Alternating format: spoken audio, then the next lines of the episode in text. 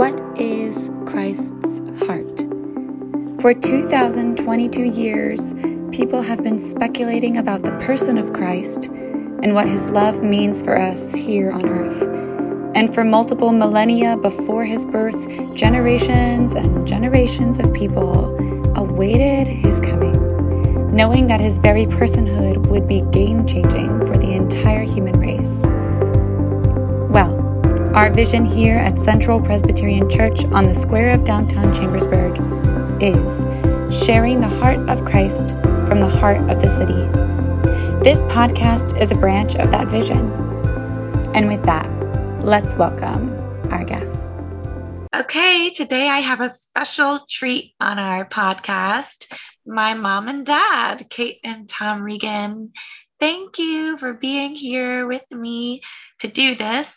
And so I'm going to ask you the same question I ask all of our guests, which is, where do you see the heart of Christ, or have you seen the heart of Christ living and active?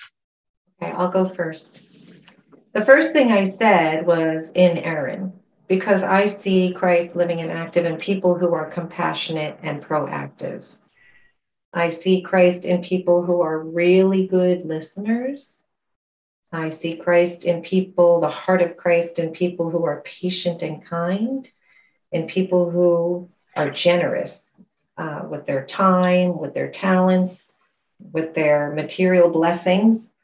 Um, I see the heart of Christ living and active in those who care for the poor and the oppressed, the sick and the lonely.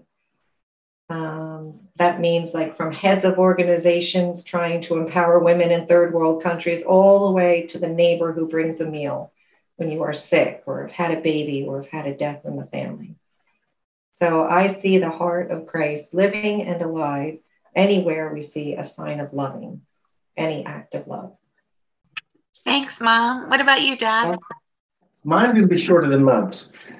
I see the heart of Christ in those people who are compassionate and empathetic, in those who serve without expecting any recognition or anything else in return, in those who do what is right instead of what is easy or what is best for themselves, and in those who love unconditionally and are slow to judge and quick to forgive.